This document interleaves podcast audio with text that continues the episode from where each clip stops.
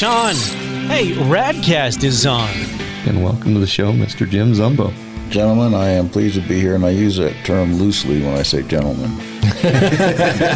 Al Linder. Just want to welcome you to the show. Thanks for taking time out of your busy schedule to hang out with us on a podcast for a little bit. Hey, I'm looking forward to it. There's nothing makes me happier than a cold in Minnesota. If I can't be out fishing, I should be talking about fishing. Hailing from Wisconsin, Jana Waller. Thank you so much for having me. It's Redcast.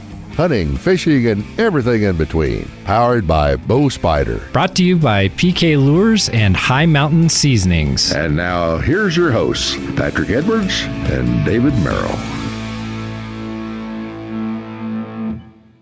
All right, welcome to another episode of Radcast Outdoors. I'm one of your hosts, Patrick Edwards, and I think we have David here with us. David, are you there? I'm here. All right. So today, we're going to have some guests on that we've had on before. The last time we all hung out together, we had Mr. Jim Shockey on with us, which was fun. But I have Blake Fegler and Rowdy Anderson with me from the Muley Fanatic 10 chapter here in Fremont County. So welcome, fellas. Thanks, guys. It's another year, and you got another banquet that you're planning, and I know it's a lot of stress and it's a lot of work. But why don't you guys tell us what we can expect out of this year's County 10 Muley Fanatic Foundation dinner and fundraiser? All right. So we got a heck of a night planned. It's going to be March 16th. It's going to be at the Lander Community Center. We've had it there for the past several years. Good place to have an event. Super nice facility. And it's going to be good. We've got a special guest coming this year, Cody Robbins from the hit TV show Live to Hunt. He's going to come down, and along with that, he's going to bring some of his fine Canadian trophies, world record type stuff, for people to look at and put their hands on. He'll be there just like Jim was last year. People have the opportunity to get to visit with him, ask him questions throughout the night. We've got a heck of a selection of firearms. We've got bows. We've got lots of one-of-a-kind items for people to have an opportunity to purchase there that night. Yeah, it's going to be an exquisite evening. Like we always say, we're trying to offer up for the evening, an evening people won't forget, more of an experience than just a banquet. So that's what I've got for that. Whatever you think you should add to that, Blake. Yeah, I think everybody that came last year, I think really enjoyed it. And I think good as it was, I think we had some things that we can definitely improve on. So any little hiccups we might have had last year, we've got all cleaned up. So it should be even better. Yeah, and with them hiccups, I know last year there was a little bit of complaints about the line getting in the door. We've fixed that now. When you buy your ticket, you'll be issued a QR code, and as long as all your information's filled out there, when you get to the door, we'll have some people out there scanning your QR code. They'll scan it, and boom, you're right in the door. So we should cut the time standing outside immensely. For people to sign up for the event, where do they go to get that information and just see what all's available? So we should have this ready. If you go to... the website you're going to want to go to is 202410, the letters CNTRYBANQ.givesmart.com. Okay. And if you go to there, it will take you to a portal where you can go buy all your tickets and everything that we have available at this time. You can purchase right there. Perfect. So what's the food going to be like? Because everybody always wants to know, hey, if I'm coming to this thing, what kind of food am I going to get? That's Blake's department there. Once again, we went with our buddy James Bunker. Bunk's Barbecue will be there again doing dinner. And I think we changed a little bit from what we did last year with him. And I think we'll the same thing. We'll be even better than last year. So that's awesome. Bunk's Barbecue is delicious. So I'm looking forward to that. And what's the cost per person to attend this event? So if you buy a singles ticket, we've got the singles tickets right now. They're $150. And then we have two different table options. We've got a VIP table option that's seating for 8. Obviously, the best seat in the house, come with some special gifts and swag. Those are $2,000. And then we have our reserve seating for 8, which also come with some little special goodies on your table. And those are $1,500. Good deal. And guys, this is something here on the podcast, Patrick and I always talk about: conservation, North American conservation model, giving back. And I know this is your guys' one fundraiser for the year, but explain a little bit of what you guys do the rest of the year besides working your tails off to put this evening on? Yeah, we meet every month, sometimes multiple times per month. But yeah, once we host these banquets and the smoke clears and we see what kind of money to spend, we go to project allocation, which is usually a month or two where we take in projects from the Fremont County and around the state. We run them through our committee and then we choose them and we start granting dollars and cents here and there. But we're always doing something. It seems every month, every couple of weeks, we have something going on. Last year, just to name a few things, we started a scholarship program, which will be the eligibility will be for students from Fremont County. We'll award 2 of those. That started already. We did a Sinks Canyon cheatgrass project. We funded that. That project actually won't take place until summer of 2024. We went ahead and funded that. We put up some outdoor boards in our local middle schools where kids can go in and hang up like a bragging board at the hunting store. It's really cool. We thought that maybe give kids a chance to have something to talk about other than playing video games. And that's been a big success. We still do the putting the U in hunt.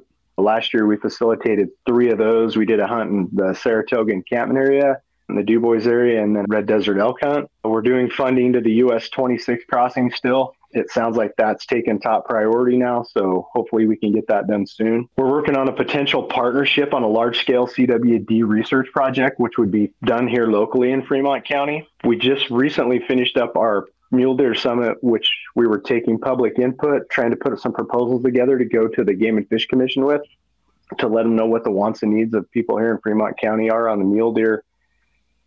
And then I guess one last thing we did last year was we funded the grand prize for the Big Bull contest here in Riverfin for the youth category. So I think we've been pretty busy. What do you think, Blake? Yeah, absolutely. I don't think you really missed anything. And the biggest thing is that we're actually turning around and spending people's money in Fremont County back here in Fremont County. I think that's the biggest thing to reiterate on, is that your dollars are being spent in your backyard. What's the number one priority for you guys going into this next year? Obviously the crossing up around Dubois is a big deal, but what are the top priorities of your organization in the county? I think that some of the top priorities that we see, especially after we had our input meeting the other night, people are very concerned about CWD. I think we need to take a different approach on that. People want to be way more educated. They want up to the minute details on what's going on. I think that's going to take over. But that's the beauty of what we do. Like Blake said, we're spending money in our own backyards, and we're doing projects that people find merit in. Habitat projects is always a good one, and research. We asked that question the other night to the people that came out to the meeting, and there's a lot of people that still would like to see us doing some research projects. Yeah, talk a little bit about the cheatgrass thing, because some listeners may be like, what the heck is cheatgrass, for one thing? But explain about cheatgrass, why it's important for us to remove cheatgrass from the landscape, and what you guys do in that project. Gotcha. You want to take that one, Blake? Oh, yeah. You look at how the landscape's changed over the last 100 years or even 50 years. Cheatgrass is one of those things that has really taken over, and it's a negative effect on the landscape just due to the poor quality of forage for the animals. It likes to choke out any competition as well. It's getting rid of the good forage, the native grasses. It's a non-native grass that's taking over, and it really doesn't provide any benefits to the landscape at all, from wildlife or even livestock producers, really any benefit at all. And up to now, there's not really been a whole lot of solutions as far as how to get rid of it and how to mitigate it. So that's some of the things that they've started doing, aerial spraying and trying to get a hold on it before it gets even worse, because it is definitely a big problem right now. Yeah, and it's, for those of you who may be still wondering what it is, it's the kind of grass that if you walk through it and you have tennis shoes on or socks that are exposed, the seeds of it get stuck in your. The other thing about it is it's an annual grass, so it grows back by seeding, and it does a really good job of that. And that's why it outcompetes other grasses, is that it'll sprout sometimes even in the fall. Like the seeds will fall, you'll see a little green carpet start to appear where it was at, And then by the time spring rolls around, it just shoots up and it takes over the area. But I know it's been a concern not only in Sinks Canyon, but around the Whiskey Mountain area and other places like that, because the Bighorn Sheep Foundation's been dealing with it too. And I think everybody across the West is trying to figure out cheatgrass. Talk about some of the other projects too, because it's always good for people to know how they can get involved, because I'm sure you're always looking for volunteers to come and help as well.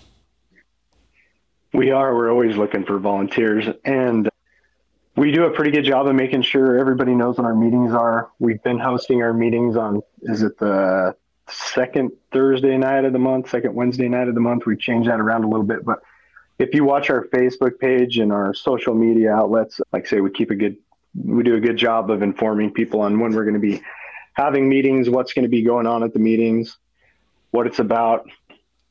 Yeah, and like back to the project things, we're always looking for good projects. Sometimes we get a lot of project proposals, and maybe they're not maybe they don't fit what we're looking for at that time. But yeah, projects. So guys, what does mule deer mean to you? That's a question. Truly, I love conservation. I love these organizations, and I think everybody needs to get involved in their communities with their grassroots local organization, right?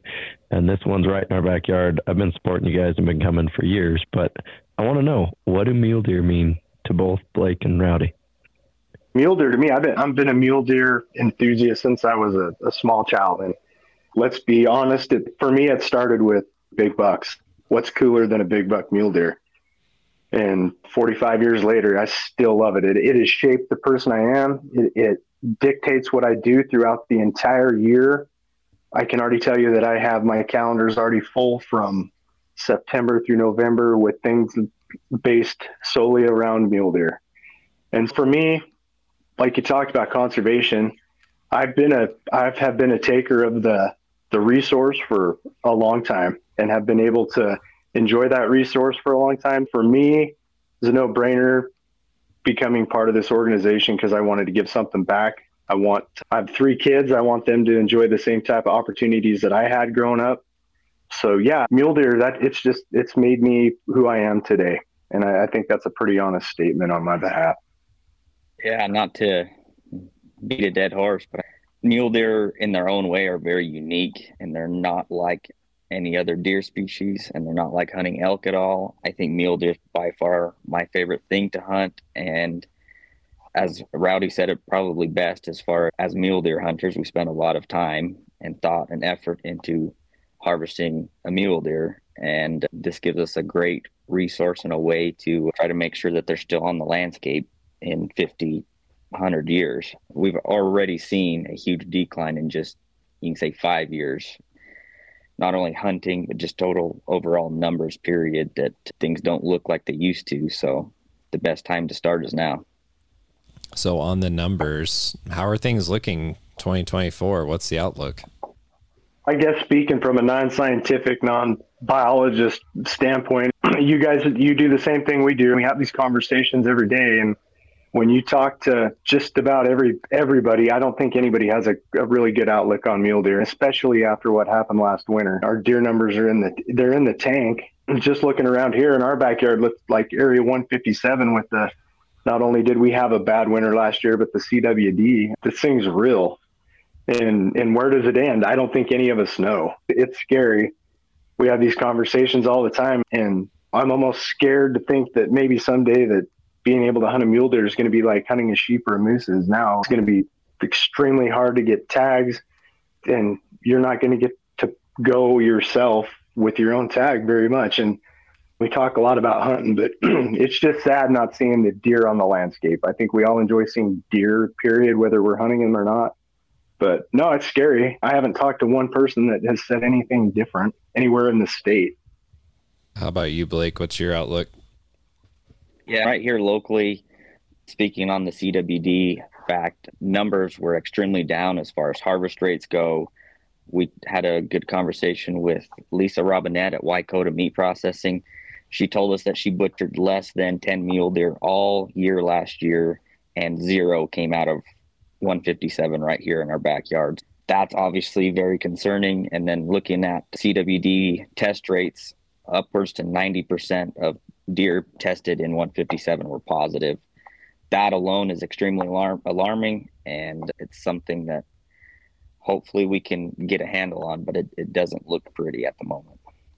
Yeah, a lot of people I've talked to say that 2023 was the perfect storm because you have CWD and then you have the worst winter we've ever had, and mule deer just didn't fare too well. And so it's a huge concern, and there's a lot of us that grew up mule deer hunting here in Wyoming, including myself, and I'm really sad to see that everything's plummeted, especially now that my kids are getting to that hunting age. When I was lucky enough to see my daughter harvest an elk this year, but like mule deer, it's pretty bleak. But that's why the work that you guys are doing is so important, and that's why it's so important as sportsmen, if we really care about that resource, to get involved and attend these banquets and do these fundraisers, because the money doesn't just come out of thin air. And that's why it's so critical for people to show up and step up and help out with this. And as far as like deadlines and things like that, like when do people need to be signed up? Ideally, what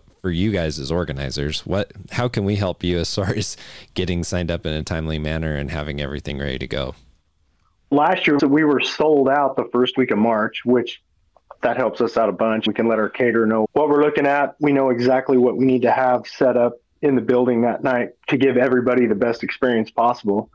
But I would say hesitate to get your tickets. Tickets are selling. We just looked at ticket sales this morning and things are going well.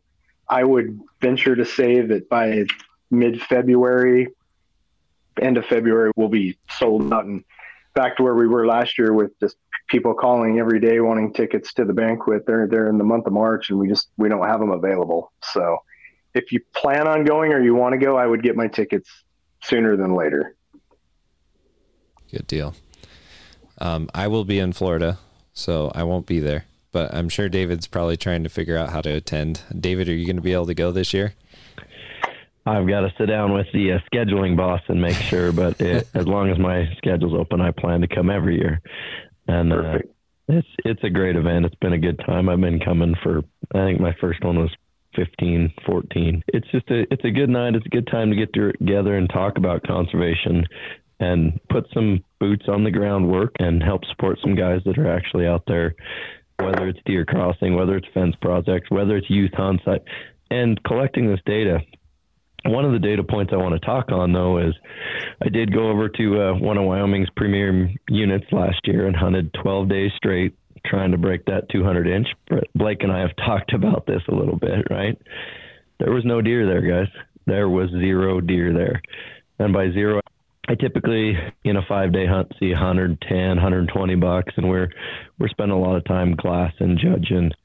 We saw 12 bucks in 12 days. So I'm not going back. I'm just not going to go back to that premium year for a couple of years till I hear that, oh yeah, they're bouncing back. And is now the right time to start looking at suspending some doe hunts, maybe going to, a different style tag allocation? But I don't think it's pure hunter pressure. The winter wasn't hunter pressure. CWD isn't hunter pressure. But how can we give these mule deer a boost? Can we reduce some predators? Can we think outside of the box, habitat, feed, predators? It's all plays a key. Vehicle mortalities. It used to be, you guys know, driving from our warehouse into Riverton, there was always a vehicle mortality on the side of the road around Kinnear, around Pavilion, around Crowheart, always a fresh one on the side of the road. And it's not that way anymore because we don't have the deer anymore. So it's time to start having some of these conversations deeper about how do we protect, honestly, one of my favorite species by far. Yeah, and I think that's the beauty of the meeting that we held the other night. A lot of these conversations came up. People got to be more involved. We've been in the mindset forever that nothing's going to change. They've already got their minds made up, but I don't believe that. I know Blake don't believe that. I just think it's time that people band together. We band together as a group. I know we have all these subgroups, and we often find ourselves fighting amongst one another, but as hunters, as mule deer enthusiasts, we all have to come together we all have the same goal. We want to see more deer on the landscape, and what is that going to take? What's your thoughts, Blake? Yeah, we brought up some interesting topics, and we all Rowdy's mentioned this public meeting that we've had, and all of those topics that you brought up has come as far as, is general tags a good thing? Do we need to move to limited quota? Do we need more research? Is it predators? Is it highway fatality? We had probably a list of 10 to 15 problems and maybe 4 to 5 solutions to these problems come up, and that were very adamant at these meetings after we broke into kind of subcommittees, and we had more private in-depth conversations. And it's difficult to say what's the clear-cut solution, obviously, but the things that we control, highway fatalities, the Kemmer project, highway crossing project got funded, so that's a great win for mule deer in that part of the world. And like Rowdy said, the Highway 20, 789, that is next on the radar for being most important to get funded. So that's those two things right there are going to save a lot of deer. I just wish we would have started funding these 50 years ago rather than 10 years ago. We'd be so much farther ahead just because they're $19, $20 million projects. That's not money you come up with overnight or even in 2 years.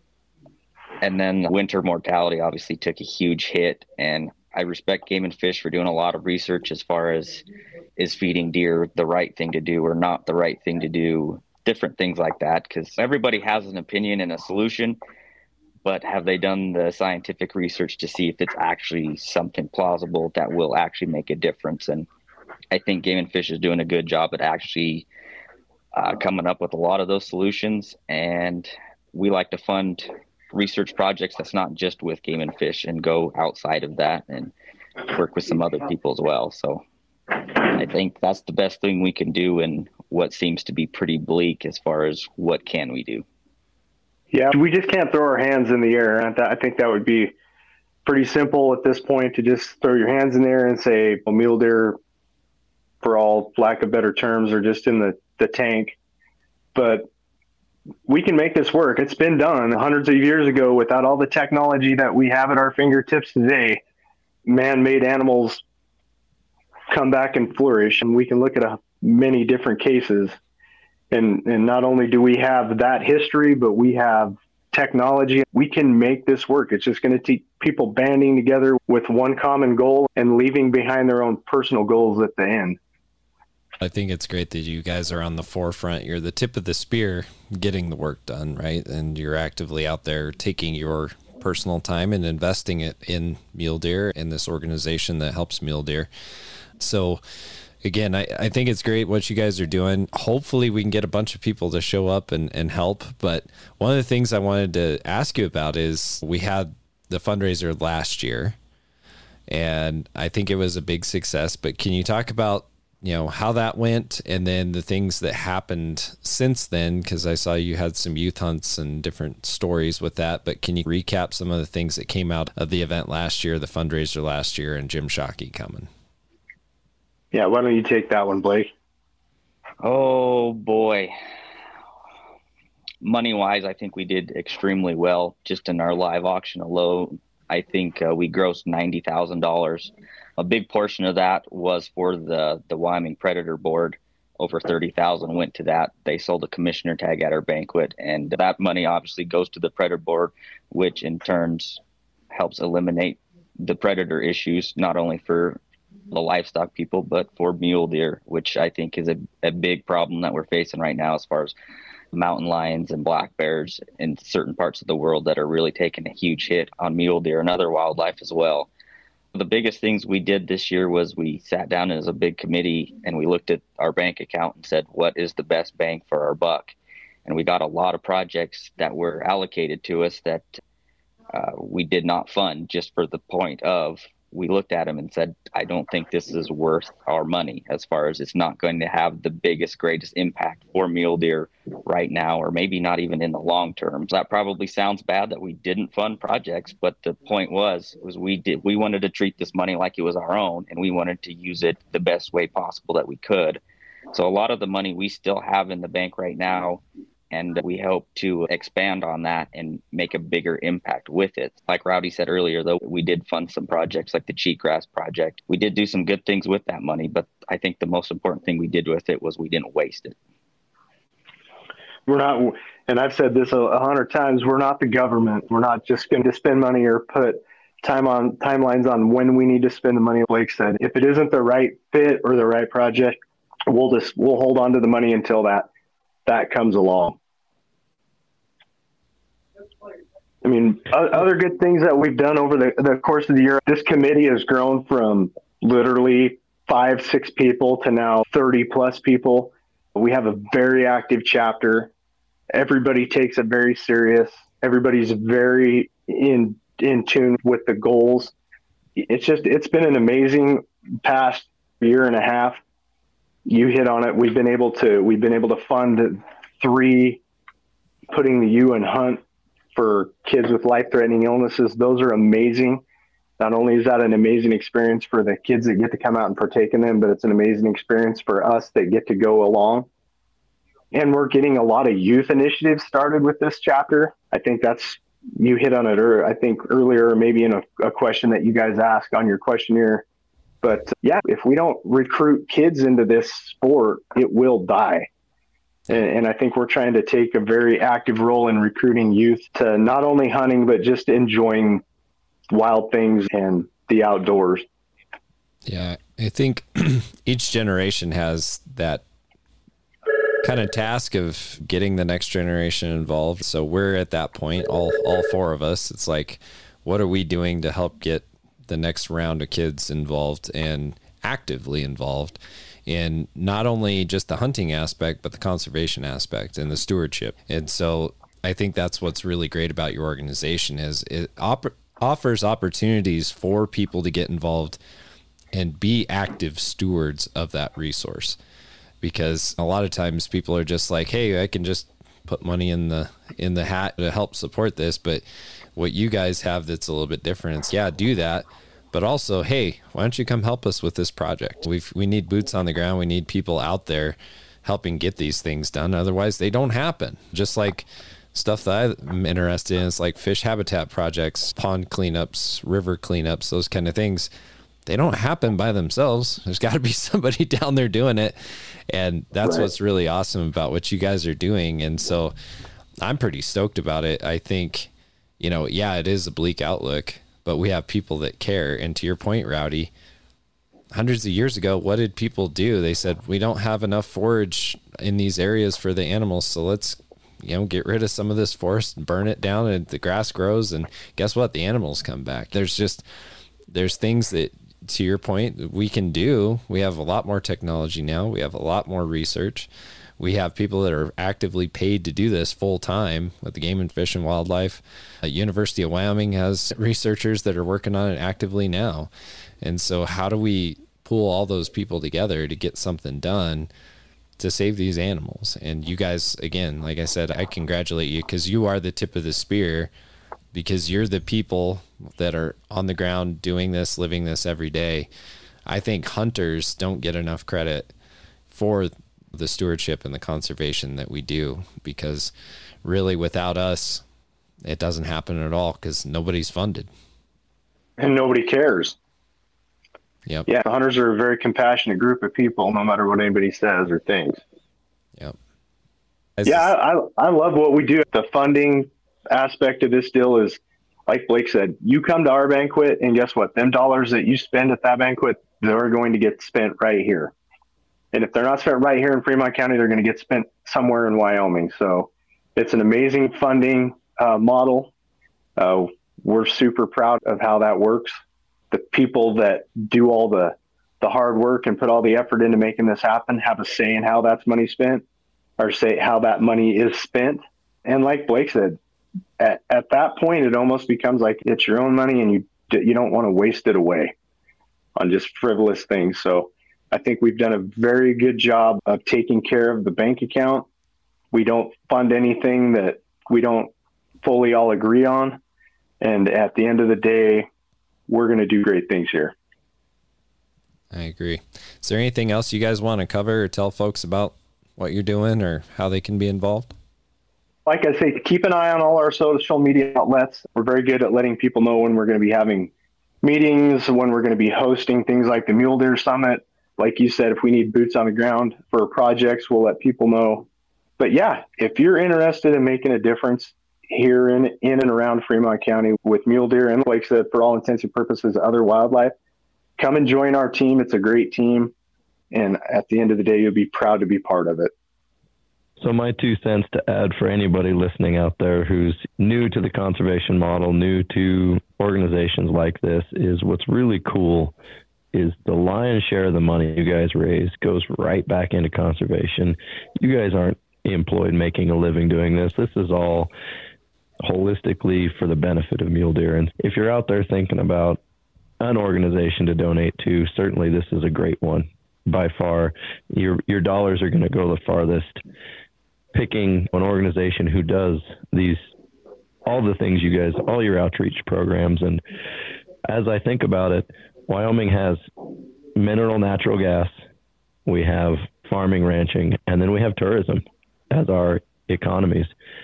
And, you know, people are coming to Wyoming to A, see our natural resources and the beauty, but also the wildlife. And so without the wildlife, we don't have the tourism that we have, and we need to keep it. We need to do everything we can, whether that's have these discussions about where to put high fence, you know, road crossing, have the discussion about where to remove predators, have the discussion about noxious weed removal. I think having the debate and the discussion, being open-minded and doing that is beneficial. But if you're wondering why you should or shouldn't donate to any organization, look at the financial structure. And a lot of these that out there are claiming to be holistic and for the benefit of wildlife, the majority of their money is going to line somebody's pocket. If instead of donating to one of those, pick these guys.